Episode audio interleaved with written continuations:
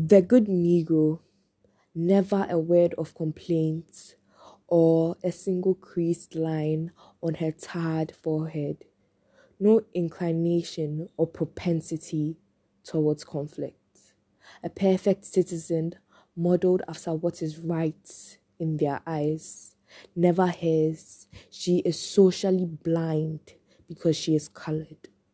She constructs everything but mainstream ideals, carefully laid down to throw spite at her pigmented hands, from which her culture was corrupted and molded into a farcical imitation.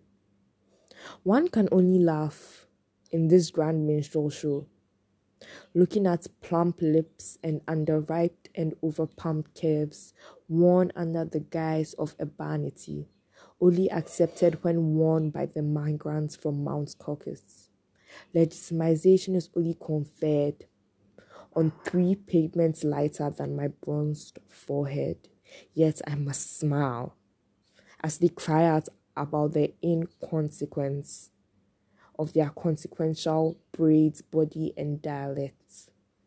I cannot shout because my 40 acres and a mule is long overdue, lest I am accused, arrested, and tried in the court of the white male opinion. My arrest being attributed to the crime of reverse racism and dwelling on the past with a healthy dose of a victim complex.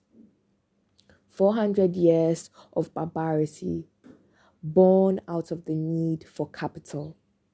Yet I must sit still, smile, and pamper their egocentricity because a black person can never be too angry, lest they lose what morsel of respectability they have before the white gaze. Prim and proper, permed hair, liked by everyone, feared by their fragility. I am neither in the field or a master of their house. I am on a planet far away from your politics. I live out my freedom regardless of the cotton pickers and masses' favorite picks, acknowledging the spectrum of refracted light to those who are colorblind reflects a deeply rooted hatred. I scare the good Negro, my own flesh and blood. His house duties falling squarely on his centrist shoulders and lying lazy on his whataboutist tongue, and falling gingerly on the power of his legs to move between both sides. Objectivity, they call it.